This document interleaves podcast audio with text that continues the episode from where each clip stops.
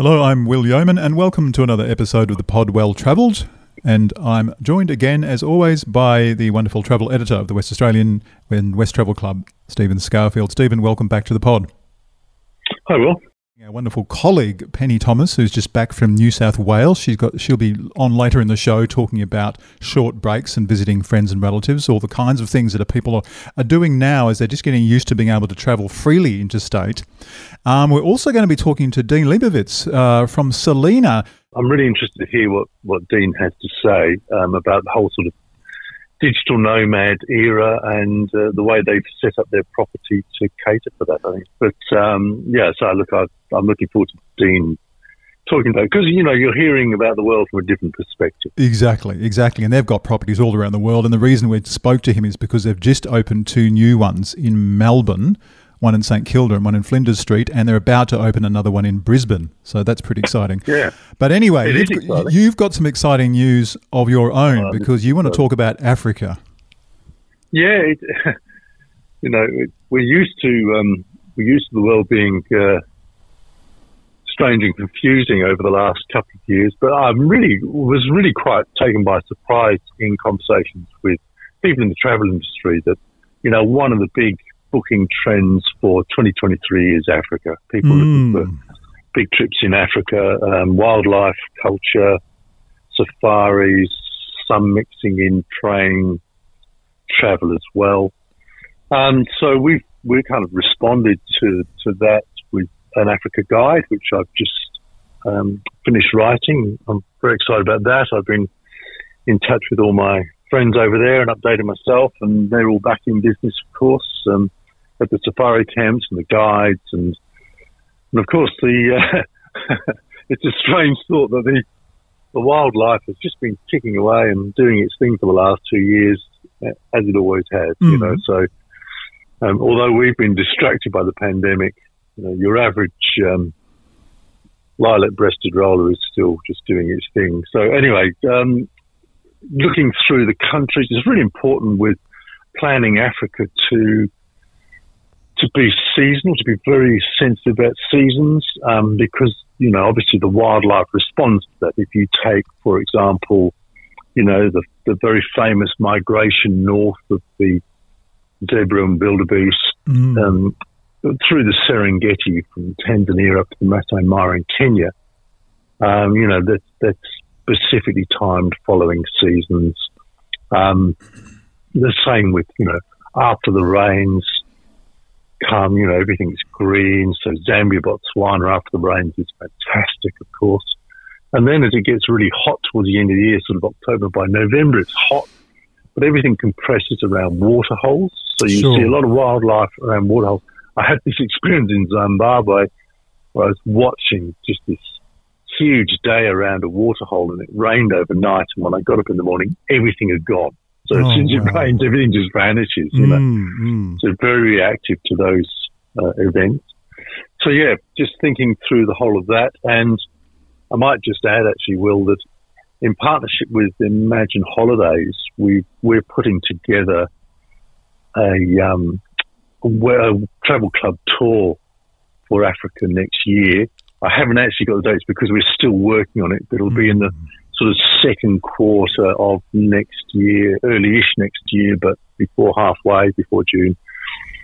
And it, honestly, it's just been the best thing because I literally wrote a wish list. I think mm. I think one of the tricks with Africa is not to couple up too much, particularly you know we're we're based in Western Australia, particularly if you're you know close to Africa as we are it doesn't have to be a one-time thing. You don't have to do the massive Africa no, everything exactly. experience. We, you know, you can go in, and, and for anyone, you know, just just think in terms of, I mean, you don't. Most people don't try and do Europe in one go. You know, there's 55 member states of the African Union now. To me, Africa is, is as complex and varied as Europe, mm. and you know, my first thought for this moment is Zambia, Botswana, in terms of stability and security and safety, all those things, you know, um, fantastic wildlife. My first thought, or also my second thought, I should say, is to be on the Chobe River, see wildlife there. So just thinking through where we would go and how we'd do it um, has been just tremendous fun. So I wrote a list, which is all my favourite things. Mm. Basically, that's become the itinerary. So it's it's, it's ter- I feel terribly privileged to write out a, a kind of dream list, and then someone says, "Oh yeah, we'll put that together for you." Well, right. you know, then, no, how people, people always jokingly say, "Oh, you must have the best job in the world," but it actually sounds yeah. like it right now. Well, yeah, and, and, the next stage is you know to be able to then share that with yes people, you know, to be able to take people and share those things is is, an, is a separate and another privilege. So, so we're just putting that together. Um, that will be announced first in its in its full glory with dates and prices and all that stuff on uh, westtravelclub.com.au, and we always release those things in e-travel uh, our digital edition, which comes out on Wednesday to your inbox. And you register that simply by going to westtravelclub.com.au, click join, and on the left side, just give us your first name, your second name, and your email address at westtravelclub.com.au. And that means that you'll hear about all these things before it even goes to print. Um, and they do fill quickly, so that's quite a, an advantage. But I'm I'm just stoked about even just thinking about Africa for next year. But, but for, those, so, for those of our listeners who, are, who are based in Western Australia, you have got a, a, quite a substantial Africa guide coming out in this Saturday's West Australian travel section, haven't you? Yeah, mm. yeah, absolutely. I've been through really all the prime spots, well, north and south, you know, Egypt, Morocco, yes, yes. Um, Tanzania, Kenya, um, Rwanda with the gorillas, of course, Uganda, the other side, the gorillas and chimps, um, and then the sort of sub-Saharan Africa, as I mentioned, you know, from Namibia, Botswana, um, Zambia, into, you know, the Victoria Falls, just into that edge of Zimbabwe. There's been a big conference going on about ivory in Zimbabwe mm, this week, mm, so I've mm. been following that. And then, um, and South Africa, you know, as a so, so Cape Town is is probably the most important part of that in the Western Cape. Um, but you know, there's a big uh, refurb going on for Kruger National Park. They've just put three, $33 million aside into Kruger. And, mm. um, you know, there's a reason that Kruger is, you know, uh, Southern Africa and certainly South Africa's most important national park. You know, it's because it's fantastic. You know, the wildlife mm, is fantastic. Mm, mm. And uh, there's lots of ways you can stay in Kruger. Um, this is a lot of the refurbishment that will go on is to the uh, South Africa Parks accommodation there. So while lots of people will stay in private game parks um, and lodges, I should say, um, there's also um, accommodation through SA Parks as well, which is right. interesting. Goodness. Oh, look, you see, I'm excited. There's a, oh, yeah, there's a lot going on. well, look, now for something completely different, as they say. Uh, we're going to have a chat with Dean Leibowitz, as we mentioned. He's the destination director uh, for Australia and New Zealand for Selina. And you know how we were talking about, well, how, how do we define Selina? Well, as it so happens on their website, it's got just that what is Selina? And they say, we're glad you asked. So, briefly, Selina provides guests with beautiful places to stay, travel, and work abroad indefinitely. So, there you go. I think that's, that's quite intriguing, isn't it, Stephen? Indefinitely. It is. So It's a very different attitude, isn't it? Okay, so let's hear from Dean right now.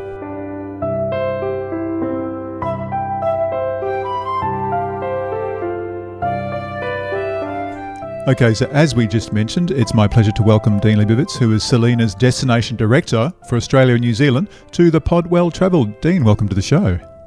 Hi, thanks for having me. Now, I was going to ask you about um, giving us a bit of an overview for those of uh, our listeners who don't know what Selina is about, you know, the philosophy and what goes into a typical Selina property. But I, I, was reading up on, on your biography, and I can see that you really have been living that philosophy for, for the last few years, at least until you've uh, come back to Bondi. So, what, what, what can you tell us about your introduction to Selina and how that sort of progressed through the years? Yeah, so I, I was actually um, I was living overseas I was between New York and LA. I had my own business, um, and most of my work and everything I was doing with that business was kind of done remotely. I didn't have an office. We had a team that was based in New York, LA, mm. Sydney, and I was working remotely. Um, I, I, sold out of that business. I managed to, to, exit. It was a startup of my own. And I heard the, the Selina founder and the, the president at the time pitch me on this concept of of kind of a lifestyle travel network where you could work and play and meet and do it from the beaches of Panama. Um, and and it just kind of swept me away in, in, in a matter of minutes. And then a month later, I sold my car. I moved out of my apartment in LA, basically downsized all my stuff and flew to Panama, moved to Panama to join this crazy Selina movement um, and help them expand. At the time, they had two properties in Panama. Mm. Um, and then when I left in 2020 to come home to Australia, they had over, I think it was over 75 properties in across 16 countries. Um, now it's at like over 135 properties across 25 countries. Mm. Um, and it's really gaining a lot of traction and movement because of this philosophy. Um, and I don't think I've even explained the philosophy yet, but basically Selina's mission is to inspire authentic and meaningful connections with um, people, places, uh, and cultures all around the world. Um, and and the product is really designed for this this new age millennial, Gen Z, or anyone really, digital nomad, people who can work remotely, people who want to work from anywhere, um, and and really inspire you know adventure and this kind of authentic travel experiences. Um, so in the typical Selina property, as you mentioned, um, that like to say typical Selina property is, is kind of funny because there is no one Selina property that is the same. They are all yeah. I, so I got diverse, that impression so looking on the website. They're all very unique, aren't they? By the looks of things. Yeah, they're mm. all distinct and they're all unique. So I guess that's probably your typical property is the uniqueness of them all. Of they all have the same offerings. There's the same core based offerings. It's accommodation, um, and that ranges from like stunning suites and private uh, standard rooms all the way through to community rooms. Um, and we've even got some, some in certain properties around the world, glamping, teepees. We uh, recycle these old cylinders and turn them into a really crazy room concept. Um, on top of the accommodation, food and beverage, we've got cafes, bars, restaurants, nightclubs, some music venues, um, and then everything as well. And what really pushes to this kind of new space is that all of them have co-working spaces. Um, we all have wellness offerings, whether it's yoga studios, some gym classes and hip training, uh, meditation decks. Um, we offer a very robust events and programming um, menu across all the different properties and very concepted to unique to that location, um, as well as explore tours and transport. Some places we have recording studios and radio stations. It's um, yeah, it's a, it's a crazy, crazy concept, a very wide product offering. Look, it sounds um, fantastic, um, but I, I, can already see one huge problem, if you don't mind my saying, and that is this sounds so amazing that when you talk about co working and working remotely and digital natives, well, to be honest with you, I think you'll be too distracted from your work.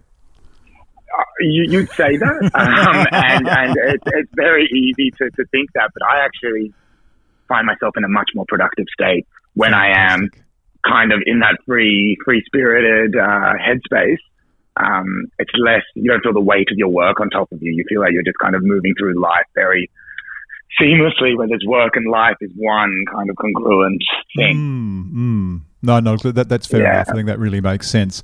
Look, I, I'm really interested yeah. to know how you guys rode out the pandemic and, and how this whole concept of working remotely, which we, we all had to do, and in fact, some of us, like myself, still do, really, really strengthened that um, approach that you guys already had, and and and the the idea that you really just don't need to be living in one place or even working in one place to do your job. Yeah, so so like I don't think the pandemic necessarily changed anything. This shift mm. was happening well before the pandemic. Yes. Um, if anything, the pandemic was the catalyst to take it into the forefront of people's minds and, and make it realize that there it's a real possibility to live this way. Um, so yeah, there's no there's no secret that the way in which the work has changed. Obviously, as you said, we can work from anywhere with internet connection. It Doesn't even have to be that good. The Selinas all have great internet connection. It's a big philosophy about.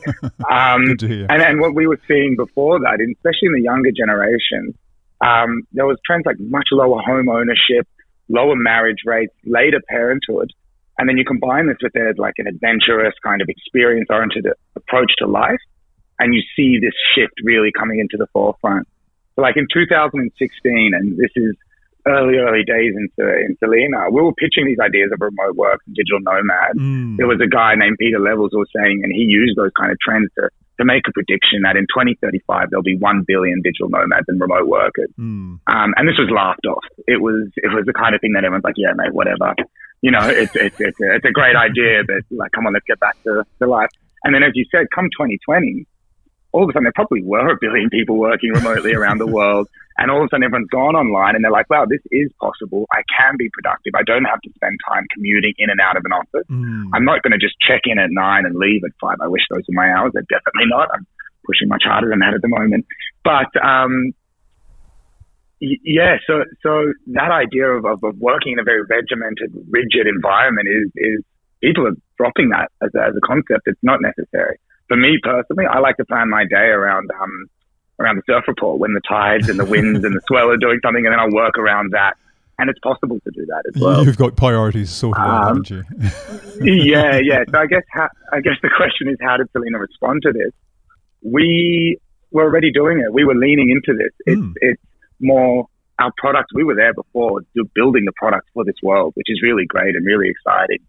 Um, you know, kind of like striking gold in a, in a real sense of it. No, absolutely. Now, can, why don't we step right back to say the late '80s and the '90s, when you know the, the World Wide Web, the internet was just starting to kick off, and look at the way that that combined with digital technology has really made all of this possible. Because if you think about it, none of this could be possible if we didn't have what we have today.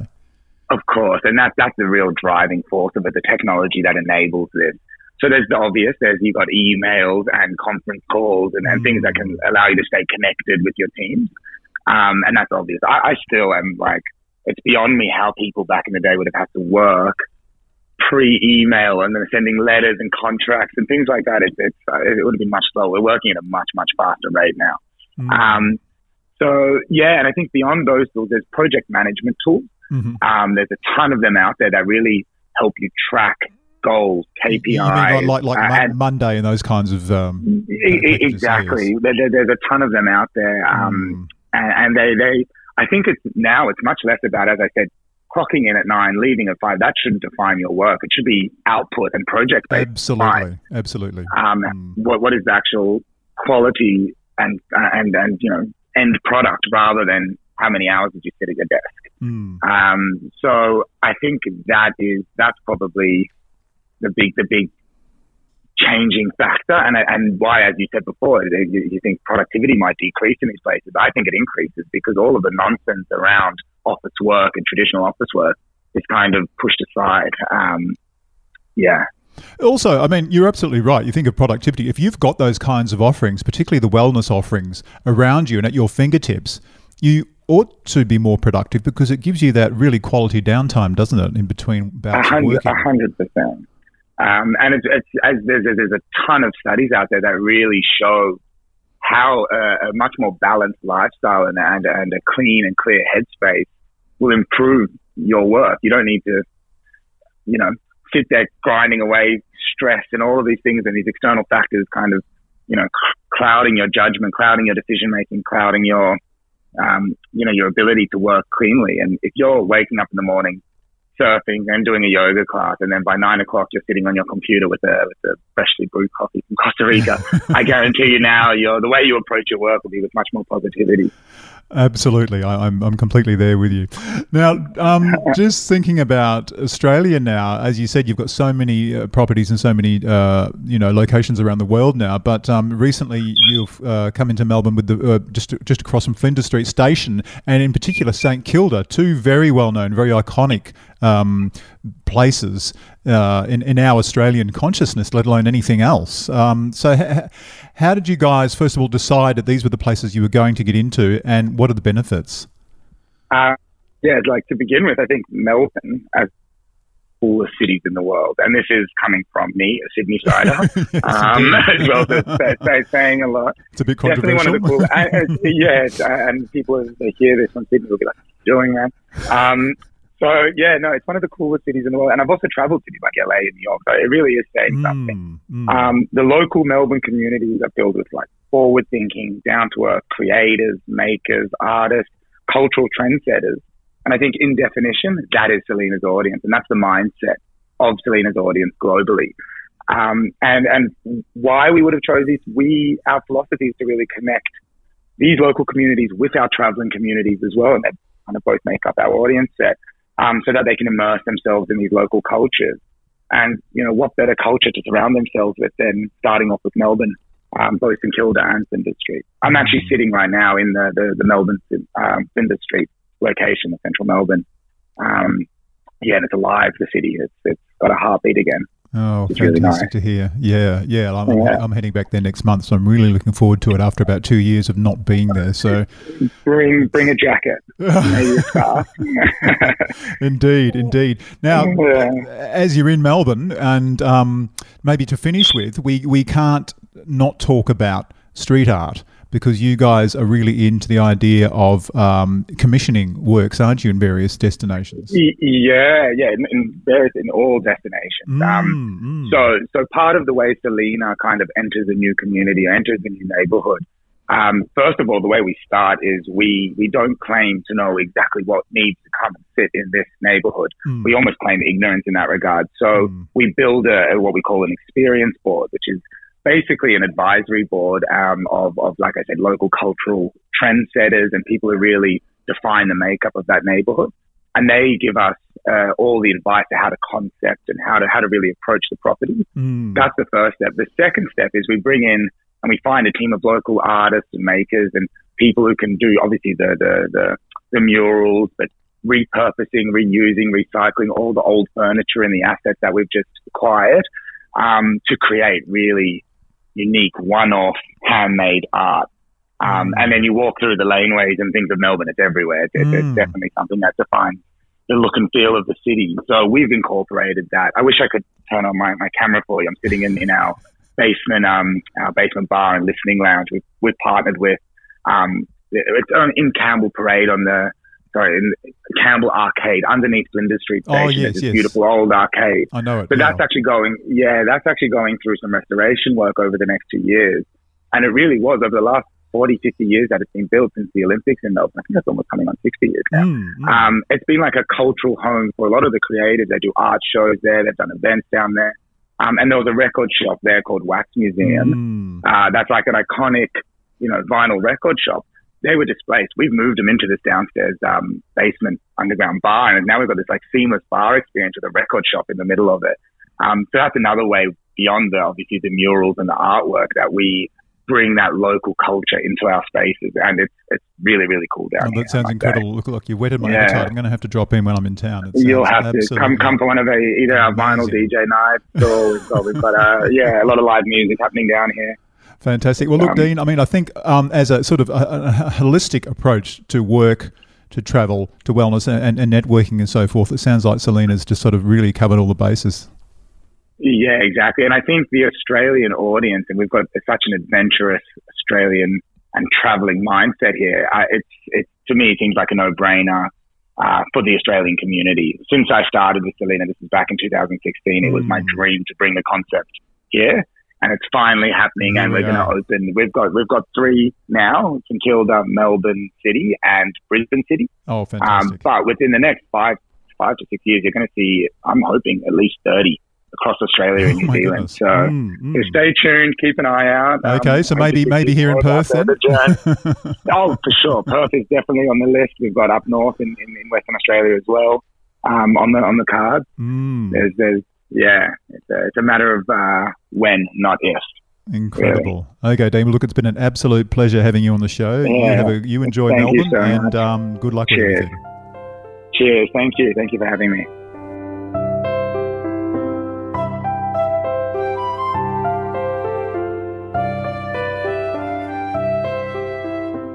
Oh, look, a fascinating guy. And look, he's only in his early 30s and he's just done so much. Puts me to shame. But, but, but Stephen, I wanted to know what you thought about this idea that the pandemic has probably accelerated what these guys were already doing, which is the idea that you just don't need an office. Well, it's just, it, yeah, so it's a very different way of being, isn't it? I think, you know, fundamental to this is, is companies approving people for permanent remote work. Um, so you're on the remote team and from then on, yeah, you you're completely unleashed, aren't you? Mm. It's just it's a different way of thinking, working, being productive. And also, I mean, I, I did ask him. I said, "Aren't you distracted by all these fabulous sort of offerings that are, you're surrounded by? You know, and not not to mention the, the sort of the natural environment and so forth." And he said, "Not at all. He, personally, he finds it much much easier to concentrate and much more productive to work in these kinds of mm. environments." Mm, it's so interesting. It's just a anathema to the old, you know, big open plan office with a lot of noise and distractions. very difficult to concentrate. Stuff that goes yeah. on there. Yeah, mm. yeah. Very interesting. And I'd say it's a, it's a different world, really, isn't it? For no, exactly. People who are who are immersed in that, I, I think it's very exciting. So, to move from Victoria to New South Wales, as I mentioned earlier, our colleague Penny Thomas is just back from New South Wales. Um, this this whole idea that we're still in that stage where we're really just catching up with getting back in touch with family members, with friends whom we might not have seen for, for two, up to two years in some cases. This is pretty much a yeah, thing, exactly. isn't it, at the moment? Yeah, exactly right. Mm. It's, it's worth sort of saying to the audience that, you know, we're very kind of focused on the way we approach things, and certainly within Australia, VFR, as we call it, business friends and relatives, is is really, you know, kind of the trend of the moment. What's happening at the moment is you know, particularly grandparents catching up with grandchildren mm. and families, and, mm. and that means extended stays. So we're then focused on things that you might do if you're visiting and staying with family for longer than usual. It'd be nice to have a couple of days away and give everyone, you know, a little bit of breathing space, go and see some things nearby, mm. but then come back and enjoy the family. So, you know, so we actually think these things through, and certainly that's what Penny's being is, going to be offering offerings now. Mm, absolutely.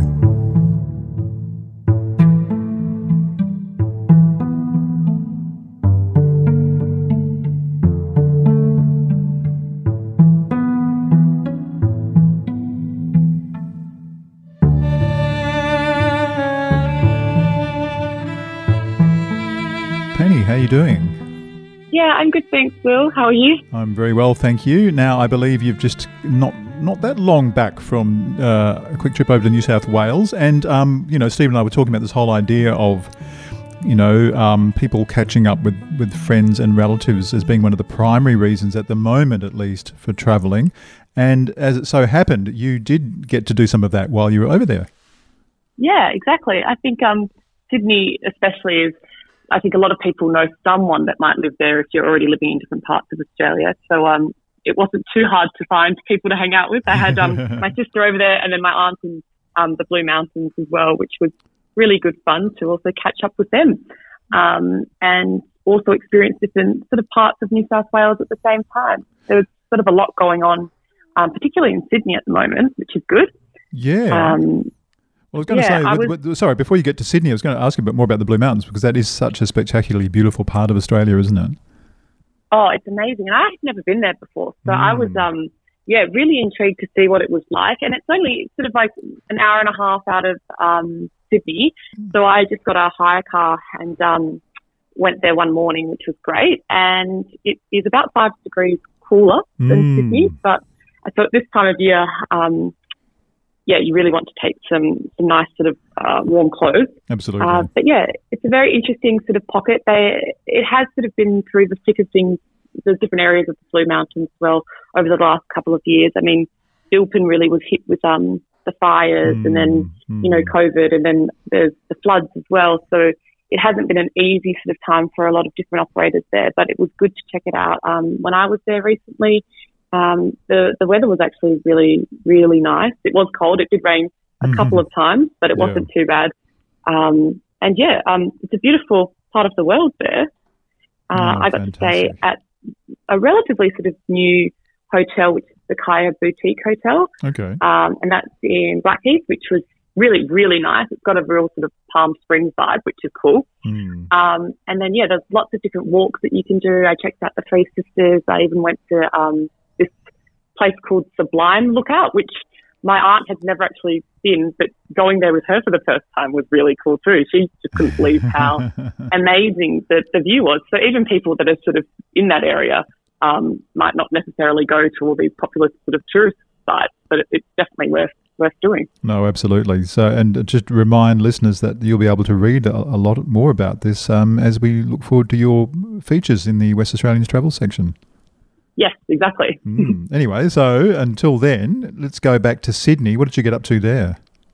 Yeah, so Sydney was um, really great. I got to check out the new Kimpton Margot Hotel, which is um, it only opened earlier this year, and it's the first Kimpton to be in Australia. So okay. it's pretty nice. It's actually um, the hotel building is this beautiful sort of Art Deco property that um, used to be the old Sydney Waterboard building, and it's the way that they have done the interior and, and each all of the hotel sort of rooms are really beautiful. And it, for me, it was just the perfect place to be staying after, you know, as, as travel sort of reopens. It's sort of glitzy and it's glamorous and it's, it's mm. right in the thick of, um, right in the heart of the city. It's along Pitt Street. So there's lots of stuff to do nearby. And, um, yeah, it just sort of has all the things that you would sort of expect from, you know, a nice five star hotel, which is um, oh, really wow. nice. Yes. And yeah, I guess it's also going to be the um, official partner for the Moulin Rouge, the musical, which is coming coming to town. Mm. Uh, or I think it actually starts on May 28th. So, so, yeah, very soon, which I couldn't think of a, a more perfect partnership. So that's really oh, interesting. If you, exactly. If someone wants to check out that, then um, that hotel is also definitely worth checking out. And from there, I did, I actually did something that I have never done before, which was do a behind the scenes tour of the Sydney Opera House, which was really um, interesting. I mean, it's such an icon, the building, but to really go behind the scenes and, and learn more about it, its history. I think um, every every house has a story, and, and the Sydney Opera House has a spectacular one. well, so that was not, not, a few houses that are bigger than the Sydney Opera House. no, I mean it's such a engineer, engineering sort of um, marvel, really, in itself. It, um, so, yeah, I really enjoyed learning about the history there and then also how they're sort of um, refurbishing the building with all the sort of architectural principles that came from the first architect mm. that was working on the project. So it's, it's very interesting to see how they're bringing it up to, to today's sort of times as well and, and, what, what they need to do. So that's always worth checking out. And um, I found it fascinating that the Vivid Festival, yes. which is um, uh, the Festival Light Music and Ideas. That's starting this week, I think, as well mm. in hmm. Sydney. And for the first time um, in its history, they will be projecting sort of uh, digital artwork on the Sydney Opera House sails. And that artwork is actually done by the Martu artists, which are a collective of, of women um, artists that are based in the East Pilbara region. So that's yeah, yeah, quite sure. um, interesting to a bit of WA will be projected on the Opera House, which is beautiful. But yeah, um, and then the other thing I got to experience was the Biennale of Sydney, um, which was all about um, rivers and wetlands and other salt water sort of ecosystems, which was really beautiful. And I went to the Museum of Contemporary Art to check that out, but there were different um, artworks around the whole city. Which, yeah. Um, which you can notice and see, which was really interesting as well. Yeah, it's such a great time so, at Sydney, the Biennale, actually, just the way they showcase so many different parts of it. I, yeah. I, remember one year I went and I went to Cockatoo Island where they had some amazing exhibits on there as well. So they really do get around.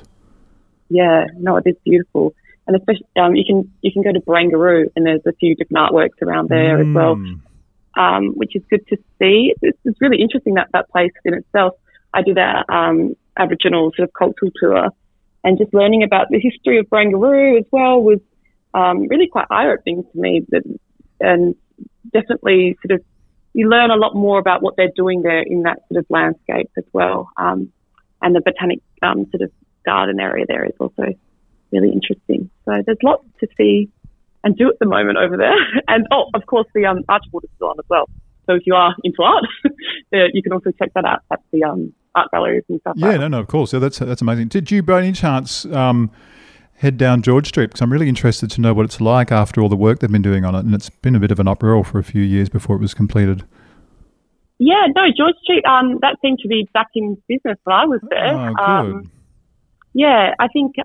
Yeah, I actually went to um, lunch around George Street, which mm. was hmm. really beautiful as well. But yeah, things for me, I mean, there's still a bit of construction going on around sort of the CBD, which is, I think, happening sort of in every capital city oh, at totally, the moment. Yes, but, yes. Um, yeah, so it was it was really easy to get around. The weather was friendly, so that was that also helped. But yeah, it is it is lovely just walking the streets of Sydney as well. There's so many old, beautiful buildings um, that you can you can sort of take in and and just enjoy as well. And nothing's too far away.